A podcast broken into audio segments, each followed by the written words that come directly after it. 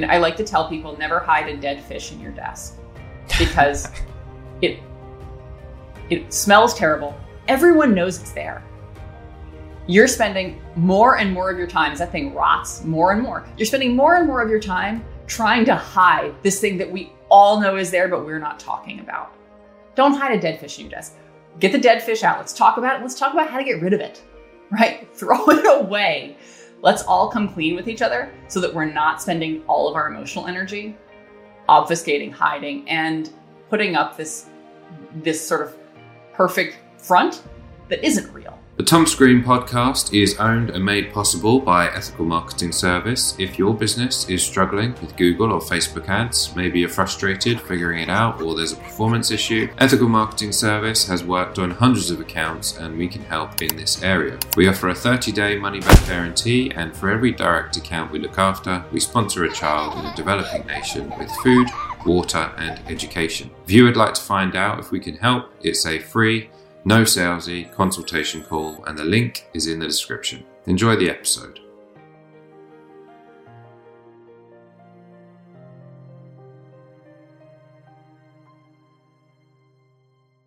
Thomas Green here with Ethical Marketing Service. On the episode today, we have Alyssa Cox. Alyssa, welcome. Thank you, Thomas. You are very welcome. Would you like to take a moment and tell the audience a bit about yourself and what you do? Sure. So I am a professional coach and speaker, and really, I'm a specialist in organizational effectiveness. And what I do is I work with my clients and I work with with my coachees, right, my one-on-one coachees, to really focus on taking the behaviors that they already have, making small tweaks to help them unlock sort of the power and, and potential that they have already latent within their behaviors, right? And so to unlock to get right over the hump for performance. Okay, thank you for that. And um, I mean, there's a lot to ask you about. Of all the things sure. that I could ask you about, uh, what's what tends to be your your most favorite topic? One of the things that I'm particularly passionate about, and it's because I've had such powerful experiences with this in the past, right, is learning from failure. And I think failure is a really loaded emotionally loaded word for us. Um, but we can use the word like words like mistakes. We can use the words like I like to talk about things that just didn't go so hot. Um, you know, if you can't think of one of these things that's happened to you today that just didn't go so hot or you wish had gone better, then it's either very, very early in the morning or like you're living a best life that I can only only dream about. Maybe I should subscribe to your newsletter, right? Um, we, we all experience things that we wish had gone a little bit differently every day. And we spend an awful lot of time in our personal lives and our professional lives going through formal learning and development, trying to pick up new skills. And if we walk away from opportunities to learn from our mistakes, to tap into continuous learning opportunities and continuous learning potential, then we're really walking away from, from the best opportunity that we have to learn. It's already built in, it's free, and if we don't learn from our mistakes, we're bound to make the same mistakes over and over again. And so I've personally had some of my most exciting professional experiences and places and times where I've grown the most are times when I've been encouraged to push on the boundaries of my comfort zone, try new things, inevitably make mistakes, but then had support from my leadership to sort of pick myself up and course correct along the way and sort of pave whole new whole new areas of competence for myself. And so this is I'm excited about it and I like this to to bring this to my the people that I coach and to the organizations that I work with to try to unlock that kind of experience for them as well. Learning from failure is definitely a um I don't know, it's a topic of interest of mine. Um, I have seen people talk about it more and more on in the online world, if you like. Are you aware of that um, increase in people discussing that topic? I have seen it, and I think it's related to a trend that we've seen really, really blossom over the last couple of years of bringing your whole self to work, right? And showing online on LinkedIn more of sort of the three dimensional self that you have. I mean, historically, and so I, several months ago, I posted a picture, uh, sort of a candid photo of myself on LinkedIn with a post around like let's talk about the effort that it takes to get to your achievements and not just focus on achievements. Like let's celebrate the sweat as well. And i got a call from my mother who said alyssa that photo. And it's literally just like this and i'm like Ugh. that photo is for facebook. It's not for linkedin. And linkedin is where you bring your professional self because her model of a professional self is this totally polished sort of inscrutable and and above reproach individual. Um and that's not who we're bringing to work anymore. And this is the this is a very positive trend and different organizations are in different places with this different cultures are in different places with this. Um, but i think everyone can say that versus compared to two or three years ago we're all bringing a lot more of our own vulnerability a lot more of our own sort of three dimensional selves, a lot more of our own personalities, a lot more of our own personal interests to the workplace and to professionally oriented social media, which I think is absolutely, it's absolutely a positive because where we bring more of ourselves and bring more conversations about sort of about mistakes that we've made, about things we wish had gone better, about things we're trying to improve, this allows us to be more authentic in the workplace, also more authentic outside the workplace. And so, yeah, I have seen this trend, and I think it's absolutely a positive trend. I think it's also probably more it's more truthful as well. I think uh, when people perceive or try and give a perception that they don't struggle and that they're polished and they don't make any mistakes, I think that's probably I don't know uh, giving a false impression of of the real world. I think, which is uh, I, I fumbled through what you said quite succinctly, but um, can we? Uh, can I just define um, or ask you to define what what you deemed failure to be? Because I, I, heard that you say that mistakes a lot, learning from your mistakes. But how how do you interpret that word, just for clarification? So I think of failure as almost anything that you look at and think to yourself, "Man, that could have gone better. That didn't go the way I wanted it to go." I'm not always. I'm not talking exclusively about catastrophic failure. And in fact, when we look at the way we react to things that just didn't go so hot or things we wish had gone better, when we're in a position to course correct over time and on a continuous basis, sort of failing fast and failing often, acknowledging it and moving forward, almost like in an agile development sort of methodology applied to our personal behaviors, we're able to avoid some of those enormous catastrophic failures. I mean, if we think about the workplace, if you're in an organization where status reports go from green, green, green, green, green, and then flaming red, these are small mistakes that have accumulated over time that no one wanted to talk about. And now your project is flaming red and it's in a place where it's almost unrecoverable, right? You're in a sort of catastrophic failure state. If you have status reports that go from green to yellow, then you're much more likely to have conversations about where we are trending off track and what resources we need to get ourselves back to green. Yellow isn't bad. Yellow is I need help. Please help me provide resources to get me back to where I'm trying to get. Um, and so that's when I think about failure. It is it, it is an emotionally loaded word, and we do tend to associate it with catastrophic failure. But I like to think of it again in that agile development sense, which is try, try, try, test, fail, and fix. Yeah, I like the definition also because um, you you could you could meet a goal, um, but even if there is something that could have gone better, that's like a in a way it's a small failure that you can learn from, I suppose. Um, do you? I've heard lots of people sort of say, you know, failure is feedback or failure is an opportunity to learn. What do you think about using different words under circumstances where I don't know. Um, the, I suppose the use of the language around these these terms, how we interpret them. Have you got any thoughts there? The language is important, and I think when we say that failure is feedback, it's only feedback if we consume that feedback constructively. If if we take every instance of things that couldn't didn't go so great and either go through this sort of uh, if we criminalize failure right if we're either criminalizing others or criminalizing ourselves for our failure then we're not going to learn. We're going to be incented to, to obfuscate, and to hide. The language around failure, if you're living and working in an environment where the, the word failure exclusively refers to catastrophic failure, then that language is not going to serve you. And what I tell the people that I work with is I'm actually less wedded to the specific language we want to use than the concepts.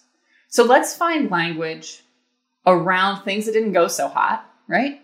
Let's find language for yourself, for your team, for your organization that keeps people open to learning. So again, people will use the word mistakes.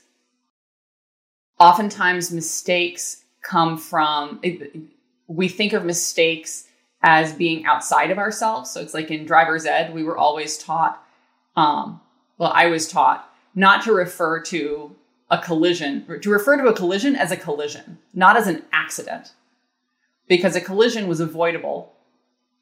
And it's, you know, what are the things that you could have done differently to avoid that collision as opposed to an accident, which is totally out of your hands. So finding language for yourself and for your teams that doesn't rob people of agency around improvement uh, and also doesn't sugarcoat what's actually going on, which is something is going, something wrong happened, right? Something that needs to not happen again. Does that make sense? Yeah, it makes perfect sense. And um, kind of has a bit more balance as well because um, you don't, as you say, you don't want to sugarcoat it, um, but you do want to improve from it. So, um, yeah, I like I like to look for balance in things as well. Um, and some of the um, we we mentioned or talked about some of the online activity regarding the concept of failure, and generally, uh, you said it was a positive thing. I have seen some people um, almost uh, there's like an insincere, I don't know, approach to it in the sense that it's, it's very easy to, should we say, talk about failure than it is to um, implement it. So, to give you an example, let's say you get something wrong.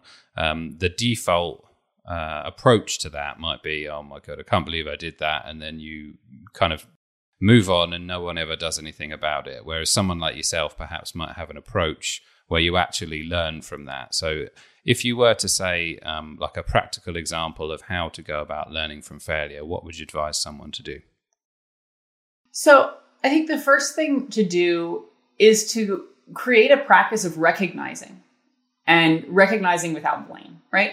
So over the course of the day, you know, take a moment and if you do this daily, great. If you do it weekly, but find some periodic cadence. And it's not annually or semi-annually, right? It's an actionable cadence where you can actually sit down and think about what are the things that didn't go great. Um, so maybe at the end of a presentation, you know, you walk out of the room, you turn off the camera, you go get yourself a cup of tea, and then you sit down and you say, okay, what went well and what didn't go well? And just spend a couple of minutes doing that. And if you can identify the things that didn't go well or the things that you wish had gone differently, and it, maybe it is a part of the presentation that you wish you'd rehearsed more. Maybe it's you got a question and you feel like you wish you'd responded in a different way. It can be conversations that arose or feedback or pushback that you got that you weren't anticipating or that you didn't feel like resolved in a way that was positive for your objective. If you can identify those things, then you can start to think about critically what could I have done differently? And if you can't think of what you could have done differently, you now have a very specific question that you can use to go out to people that you trust and say, hey, this didn't work very well help me understand what happened here and how I could have done this differently. You can start to ask for help fixing what happened. And what you'll find is the more you talk about continuous improvement, the more you sort of expose examples and make it part of a conversation you have with others, the more you'll normalize this conversation around continuous improvement, this acknowledgement, out loud acknowledgement of things that didn't go great. And what you'll find is people will then start to come to you with, hey, help me understand how I fix this. And now we have a culture, we're building a culture on our teams, in our in our personal lives, where we can trust each other. And we're not criminalizing sort of mistakes. We're not criminalizing failure. Um, we can trust each other to help each other course correct and to provide feedback and advice to each other. When I've done this, um, you know, so one of the things that that at one point I was uh, a consultant for another firm, and I had an analyst working for me, and she was very talented. Uh, she was new to the space where we were working, but she had a lot of great experience. She had the bones, like the right skills. And one of the things that she needed to get to the next level for herself was more experience sort of facilitating conversations with groups of clients. And so we talked about that. And I said, here is an upcoming opportunity for you to present to this group of clients. It's going to be virtual. Um, and so to present to this group of clients, to solicit their feedback, to lead the conversation.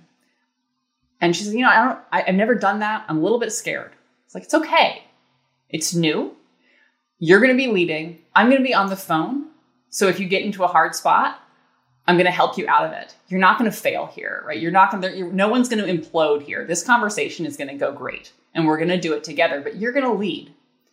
And so I worked with her leading up to that conversation so that she had all of the collateral and she refer- she practiced, she rehearsed, and she was ready to go. When she actually delivered the conversation, it was about an hour conversation. There would be 20 client representatives on the phone. And she was asking some tough questions. And not every one of those questions did she answer in the way that I would have answered. But I didn't inject my interject myself because she wasn't failing, right? Like this conversation did continue to go, right? It continued to move forward. When we got off the call, after we'd stood up, walked around, gotten tea, and sat back down, she gave me a call and she's like, okay, how do you think that went? And this was a really important step for her to take so something that was a little nerve wracking. She was nervous about doing it. She was very much sort of front and center. Um, and she did get pushback during the call. Uh, and but for her to be able to then rebalance, come back, and let's actually talk about what happened and what could have gone better. This was a really important thing for her to do because then we were able to have a conversation that wasn't personal, right? This isn't about how you personally failed here, right? This is about how the conversation went. This is about the work. Um, and that this was not a failure of a conversation. This was not a failure of a meeting. There are certain things that I would have done differently and that I think would have led to a better outcome in this particular moment. And she was able to then, we were able to have a conversation about why she'd chosen the responses that she did to some of these situations, why I would have done things differently. And it gave her the space to then go tweak her approach going forward, not necessarily just to adopt the way I would do it. Like she's her own person. She needs to be able to deliver in a genuine way for herself.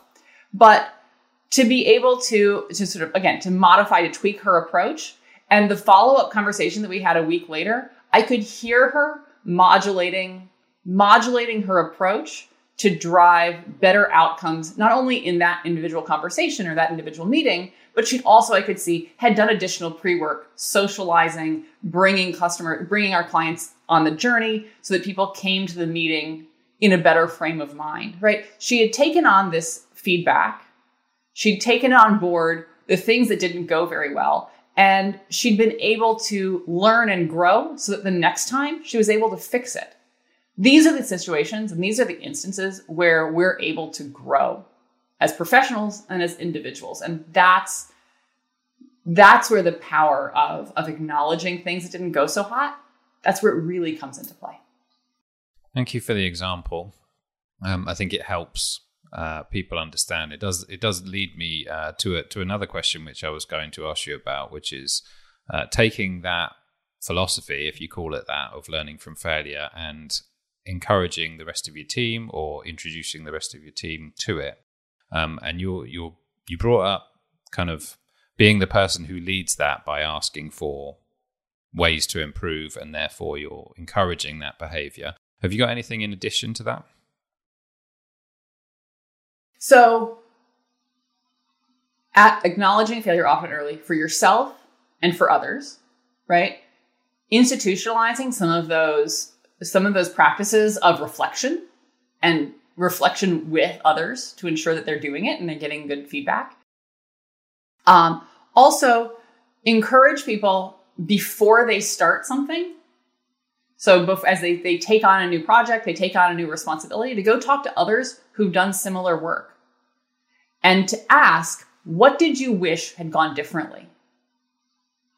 And you start to normalize those conversations in retrospect as well, because people then have an opportunity to talk about where they did things that they wish they'd done differently, where they wish things had gone a little differently, what they would do differently. When you start to normalize those conversations, even if it's not about things that are happening in real time, you start to create an environment again, which is really critical to, to psychological safety in the workplace. You start to create an environment where missteps are ways the work could have gone differently and ways we should have approached the work differently.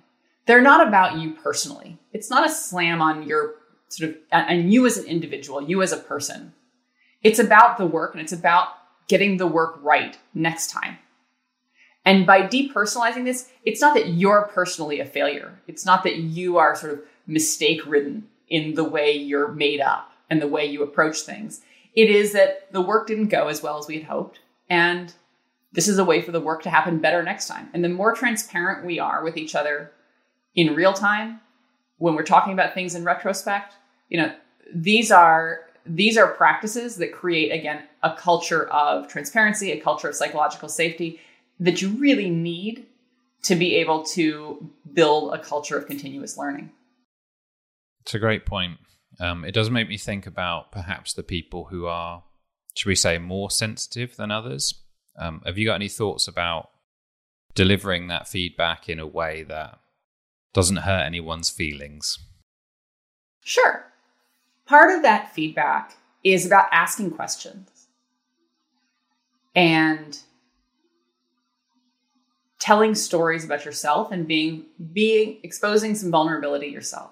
So, as opposed to getting on the phone after the meeting and saying, "Well, here's my list, laundry list of things that I wish had gone better from your presentation, Thomas." Flipping the script and saying, "Thomas, how do you think that went?" And then, Thomas, what do you think could have gone better? It's not just enough to say, I think it went great. I need you to come up with some things that you think could have gone better, that you'd like to have done better next, that you like to do better next time. So just think about those things and let's acknowledge those things. And by asking, by asking instead of telling, because I've got my list of things that could have gone better, but by asking instead of telling, we're fostering sort of this practice of reflection but we're also allowing our subordinate, allowing the person we're working with to really clearly spell out where they feel safe. Right? If I'm asking you, what do you think went well or didn't go well? You're not going to say something that's so cutting about yourself that you then like feel that you need to sort of take the rest of the day off, right? You're going to talk about and expose things that you feel comfortable having a conversation about. And we can then evolve it if the conversation, if, if there are bigger things that I think we need to address, we can move from there in an incremental way. But again, to your point, not everybody is super comfortable talking about things that didn't go great. But having that having that conversation that starts almost like a, take a Socratic approach, right? Having that conversation that starts with questions. And then also talking about times where things didn't go very well for me. So being vulnerable myself. So I ask you this question What are some things that you think could have gone better? You bring me a couple of things, but they're not really what I want to get at. Then I might say, I, see, I saw those. And you know, I had an experience. Let me tell you about an experience I had that didn't go so hot. And then uh, in there, I'm able to then talk about an experience that I've had, mistakes that I've made that perhaps more closely hew to some of the messages that I want to make sure we communicate in this conversation, um, this feedback conversation. And what I can say is, you know, I saw some of the beginnings of that here. Did you see some of those same things? And now you've got people on board. You get people, we're now observing, observing things that happened instead of looking at ways you screwed up. And I like to tell people never hide a dead fish in your desk because it it smells terrible. Everyone knows it's there. You're spending more and more of your time as that thing rots more and more. You're spending more and more of your time trying to hide this thing that we all know is there, but we're not talking about. Don't hide a dead fish in your desk. Get the dead fish out. Let's talk about it. Let's talk about how to get rid of it, right? Throw it away. Let's all come clean with each other so that we're not spending all of our emotional energy obfuscating, hiding, and putting up this, this sort of perfect front that isn't real. Well, I've never heard the phrase before, but I think it's great. I might have to use that one. It's my new favorite. So, um, have you got any examples, should we say, for yourself, how you've used failure to improve your own career or your own business? Sure. I mean, I, so I also host a podcast. And while I had listened to a lot of podcasts before I started a podcast, I I'd never hosted one and I'd never really done a lot of interviewing. And so the first few interviews that I recorded were a little rough. Um, and they weren't rough in sort of catastrophic ways. But I listened to them. I could hear myself waiting for people to like, waiting for people to breathe so I could ask another question as opposed to responding to what they were actually saying. I could hear myself stuttering and stumbling and using tons of ums and really struggling with language. And these things were not sort of listening to myself and re listening to recordings. The things that I observed in recording were not the things that I thought of as characteristic of my speech or interaction patterns. And it made me more cognizant of sort of the thing, the ways our impressions of ourselves can be wrong. And so what I did is, you know, I thought about these things. And one of the things that I do on my podcast is I go through and I like to take out, if, if I can isolate an um, I like to take it out. Not everybody does, but it made me more cognizant of where my ums are. And so really focusing on how I speak when I feel the urge to say, um, what do I do with that, with that rhythm? And then I also listened to the interviews with my husband. And I said, Hey, will you listen to this with me? And let's go through and like talk about where you think it could be better, where you think I need to dig in more. And so the first couple of interviews that he listened to, he said, Oh, wow, this was a really interesting thing your guest said, but you didn't ask about it. You didn't dig into it. Why not? These were not huge failures. These were things I could have done much better. And I like to think that I'm better now. But had I not reached out, like had I not had somebody listen to these things with me, it would have been much harder for me to figure out how to improve my conversational skills in the context of these interviews, how to improve my verbal cadence. You know, when I played the podcast for my mother, she immediately, I was like, Mom, listen, this one's a great one. You're going to love it. And she came back and she's like, Well, except you rushed. You need to slow down. and I'm like, I didn't ask you for feedback, Mom. I was looking for some praise. But that kind of feedback, I mean, this is a way that we fail. This is a way that I, this is a mistake that I made. And hearing that, separating it from sort of my emotional investment in this project that I was doing, allowed me then to change my approach, just not hugely, but just in tweaks and slightly, allowed me to change my approach and pivot a little bit to make the product much closer to what I was aiming for in the first place. Can you tell me how you get rid of the ums, please? I'm in somewhat need of this information. And congratulations also in explaining yourself while not using an um, talking about ums. That was particularly good.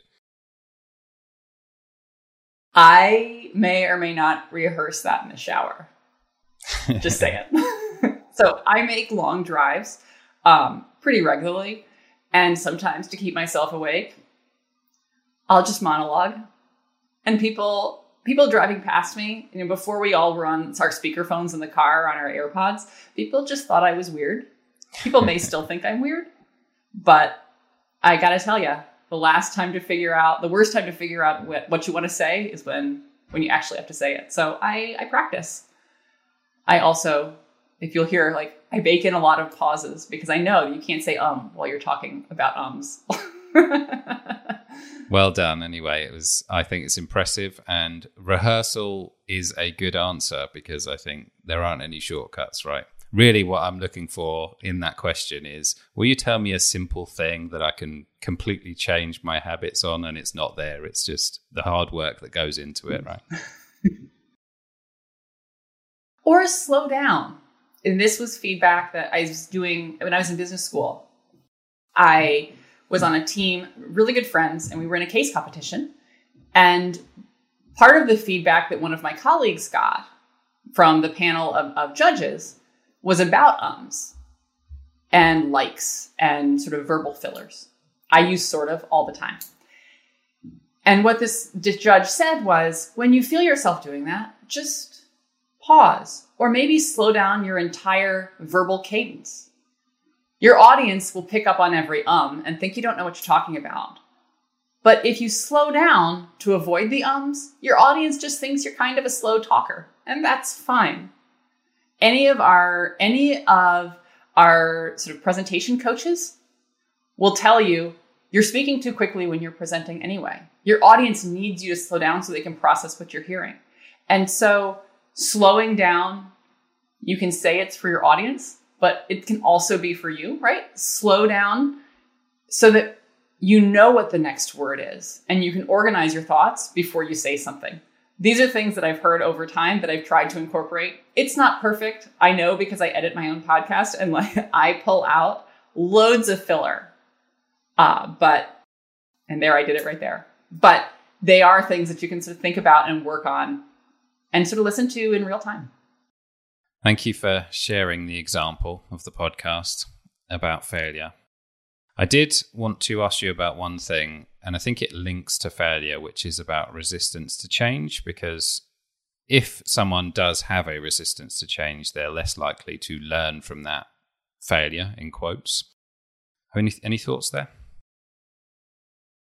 A lot of times, failure and perceptions of failure and resistance to change can be linked to the way we think about risk. Change, so an example here would be we're going through a process change that's going to take your job, Thomas, and it's going to really shift the way you do your job and what you do. And you may resist that change because you've spent a lot of time and energy building your aptitudes and your capabilities and your competencies in this particular way of doing things. You've built a professional reputation based on the way you do this. Perhaps the way you do things makes you particularly a particularly good source of a particular kind of information. And now perhaps that information is going to be available more broadly and you see your own your own sort of personal currency in the organization deteriorating. All change involves some risk. And in this example, the risk here is that you're not as important that your personal brand is deteriorated or undercut by the fact that the work is changing. And you may be asking yourself, like, where do I fit into the organization now? How do I drive value? How do I make sure that I'm not just a cog in the machinery, but a really important cog? As we think about risk, we can either be risk inclined, so leading, leaning into things we don't understand, leaning into things that are new, leaning into things that are perhaps a little scary. Or we can be risk averse, which is sort of shutting all of that out, sticking with what we know because what we know is safe. People and organizations that are really risk averse, in my experience, tend to avoid tend to want to avoid failure and so rob themselves of the opportunity to learn from failure.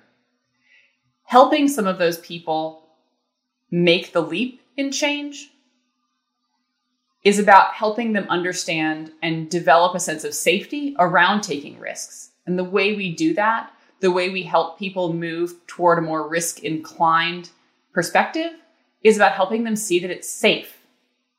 So, you, Thomas, your job is changing, but you bring a lot of really important knowledge to the table. You bring a lot of really important skills. And in no way do we see that, do we as an organization see that as deteriorated by this change? We see that as actually giving you the space to be even more powerful. Risk inclined organizations, risk inclined cultures acknowledge that trying new things is hard and that when you try new things, there's going to be some failure. You're going to make mistakes. That's what trying new things is all about. When you learn from failure, and so really effective risk inclined organizations are also really good at learning from failure so that when we do make these mistakes, we can recover from them. And so helping people on the change journey as we think about about learning from failure is about helping to de-scarify. I don't know. I've now lost the words, right? But make much less word. scary. I you know, I I tend to agree. Taking the scary out of trying something new by letting people know that when they try something new and it doesn't go so hot, they have the support to course correct. They have the support to learn and grow, and that their fears are not wrong. They're not illegitimate fears. They're these things that their people are feeling, and this is also an environment where we can talk about those fears and suss out why you think perhaps this is the wrong change, why you're resistant to this change, and what we can be doing to try to address some of those fears, which may in fact not be explicitly about the fact that we're going from a series of spreadsheets where you controlled all the information to a system that's now going to, your links aren't going to break in Anaplan the way they break in your spreadsheets. You're not afraid of Anaplan so much, perhaps, as you're afraid of the loss of control and the loss of sort of proprietary ownership of all of that data and the loss of your this your status as the hub for for that information. Let's talk about those feelings and talk about what a future looks like where you continue to be just as impactful and powerful within the organization in this new process as you were in an old process. And by the way, the new process is going to release half of your time so that you can actually do more and better aligned to your values and what you're trying to achieve. Interesting. I've never heard it um, talked about like that. Uh, I was going to ask you about what you thought about the resistance to change actually somewhat being about your attitude. So if you have a positive uh, attitude, you might think resistance to change or change in general could be a positive thing because it might be better for me. Uh, whereas people who have perhaps not uh, might be perceived as a negative attitude, they might think, well, this change is going to be a bad thing for me. Any thoughts there? Not all change not all change is going to be great for everybody. This is something that we, even people who are enthusiastic about change, it behooves those of us who are enthusiastic about change to acknowledge that because it's true, right? But it's not catastrophic. It doesn't have to be catastrophic. Now, there are times where change results in layoffs. And that can feel very individually catastrophic. And I don't want to detract from any of those feelings, right? That is absolutely legitimate. But not all the time, like not always, is change going to lead to our worst fears. When I see people who are really resistant to change, really resistant to doing something differently, it's that they are, it is that they, we are triggering fear for them. And how we address that fear, because fear is, from my perspective, sort of inherently personal.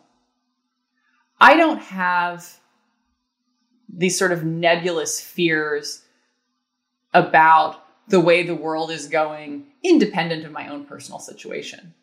If I have a fear about change in my community, it's because I'm afraid of the way that's going to impact the way I live and perhaps the safety of my neighborhood for myself and for my children, right? All fears are personal. The changes that we're trying to implement in organizations are not personal. And so helping people bridge from change resistors, bridge from these fears to to a place where they can move forward in a productive way with the organization, I think is about helping people depersonalize change, helping people un- understand that we're not being personally targeted and that there is space for the values that they hold today to exist in the future in the future environment and in the future state. Not everybody is going to go on that journey. People have to want to go on that journey. Similarly we have to be willing to acknowledge and bring people along with us communicate be transparent be authentic in the way we talk about change and the way we talk about the way change is happening and the people who are who are interested in making that journey will join us not everyone's going to join us but there is this middle group of people who feel resistance to change, who manifest resistance to change, but are not the sort of stick in the muds that they may at first appear. And if we can acknowledge them as people and help them separate their personal self image from the way the change that's happening in the workplace or the change that's happening sort of outside in the world, then we have the power potentially to help move them into the future state. Thank you for the answer. You've um, highlighted a couple of times how uh, perhaps in work experiences, the work is dif- different than the person. So you're you're not critiquing the person themselves. You're just perhaps I don't know if critiquing is the right word word, but um, it's it's the work itself rather than the person. Um, have you got any, I guess, thoughts on that particular topic?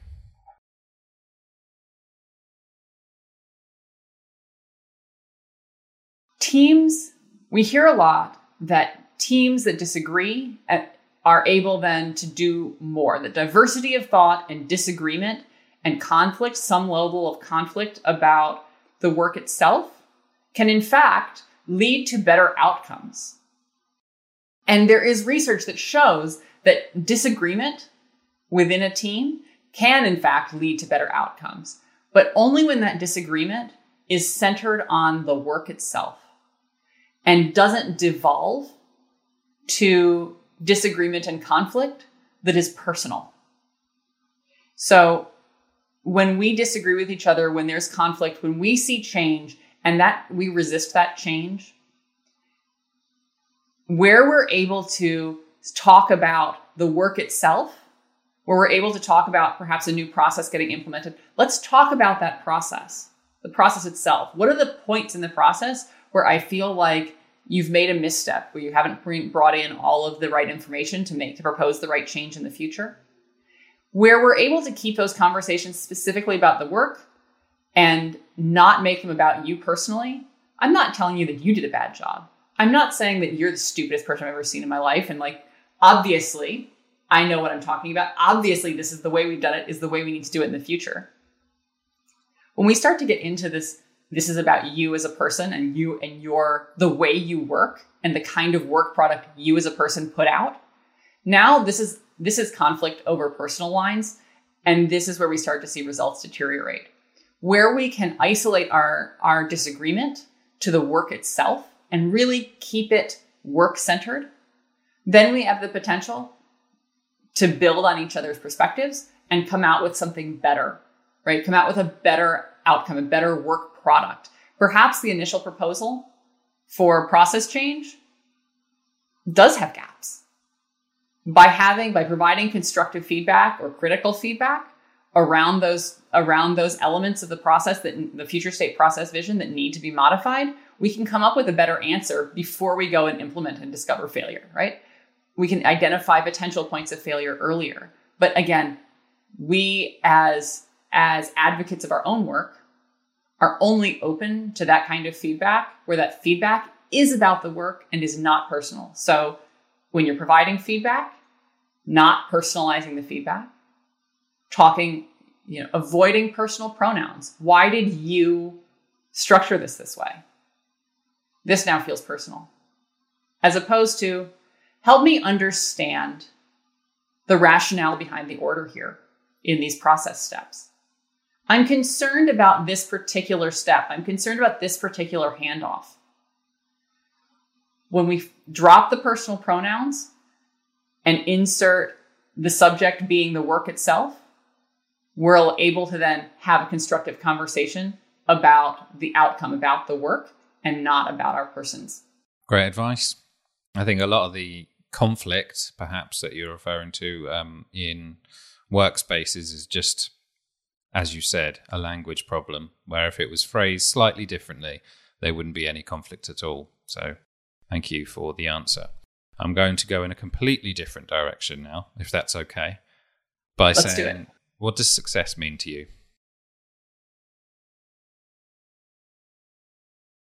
Success for me is doing things better today than I did yesterday. It is self referential and it is a continuous process. When we think about when we think about success as a destination, what we find is we get to that destination and we're continuing to look at the horizon. And so this success doesn't feel like enough. And so for me, thinking about success on a continuous basis, thinking about continuous improvement, and taking a moment to celebrate things that went better this month than they did last month, things that went better this time I tried than last time I tried. I mean, if any of your listeners have kids, there is a moment of celebration every morning that you're able to get them out the door and where they're supposed to be without conflict. And it doesn't happen every day. Some days are a bit of a disaster. But taking a moment to celebrate on the days that it goes well, and even celebrate out loud, you know, before the kids get out of, out of the car in the morning, hey, this was a great morning. Thanks for being, thanks for your help making this move smoothly. Taking a moment to celebrate helps people feel and helps me feel successful and puts me in a more risk inclined uh, risk inclined attitude for the rest of the day. And so again, celebrating success on an ongoing basis and also again being self-referential. I'm not comparing the way my morning went to the way the morning went next door. I'm not comparing the way my work was received to the way, you know, Joe's work was received. When we compare ourselves to others, we see only the accomplishments and none of the sweat. And all we're, when we experience the sweat, we feel like we're failing. It's a really dangerous trap. And so focusing on, on myself and what I'm trying to do better, defining success as being better than I was yesterday, as opposed to being better than the guy next to me. Um, and then thinking again about success every day, thinking about the small ways and recognizing the small ways that things are getting better all the time.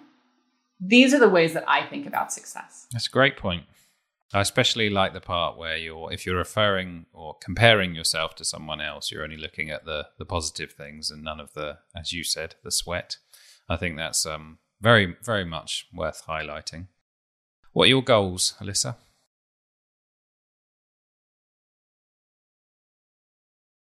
My goals are I want to expand my audience for the messages that I have around learning from failure. And I want to be able to help others experience the power of continuous improvement and help people understand that they're almost there today. That it's small changes in their behaviors, small changes in the way they choose to look at things that can unlock huge leaps forward, huge potential in their personal productivity and their personal satisfaction and their personal growth within the workplace as also as well as within a personal setting. So my goal is really to help others and to continue to have a larger and larger audience for the work that I'm doing. Any idea about number at all? Don't have to. It's just a, just a point of clarification. So this is a this is a challenge that I have. Is I don't like to put numbers on my goals, and I know that that's a terrible idea. That the way we track our achievements effectively and candidly is by setting a numeric baseline and then tracking those KPIs as we move forward. I know this, but I I find it scary. In part because I find it really scary to fail. I also don't want to fail. Like I am human, right? And if I set financial goals, if I set numeric goals that I can track, it's much harder for me to, if I miss those goals, to come back and, and sort of celebrate unabashedly. And so I recognize this about myself and I do think about numeric goals, financial goals, but I'm not I'm not there yet. Not with not with this work that I'm doing. I think we're still in a really big ramp phase with my organization, and um, and so I'm not ready to give the world my numbers yet. Well, um, fear of failure is a whole nother episode, so we won't go into that today. But um, I think you've been a great guest. Uh, lots of lots of really good value in there. I will enjoy uh, watching it back when I do the edit. Um, for people who want to know more or become perhaps part of your audience to uh, so that you can meet your goals, where do they go? So I have a website, blueswiftconsulting.com, where you can access any of my podcast episodes. There'll be links there to Spotify, where I would encourage you to subscribe. My podcast is called The Change Artist. I also have a link if you want to have a conversation about these topics, either for yourself personally or for your organization, and talk about how we can bring these these conversations to your organization. Uh, through that website, you can you can fill out a form, and I'd be happy to sort of to talk to any of your listeners that are interested in learning more. They can also connect with me on LinkedIn. Alyssa, thank you very much for your time today. You've been a great guest. Well, thank you so much, Thomas. This has been a lot of fun.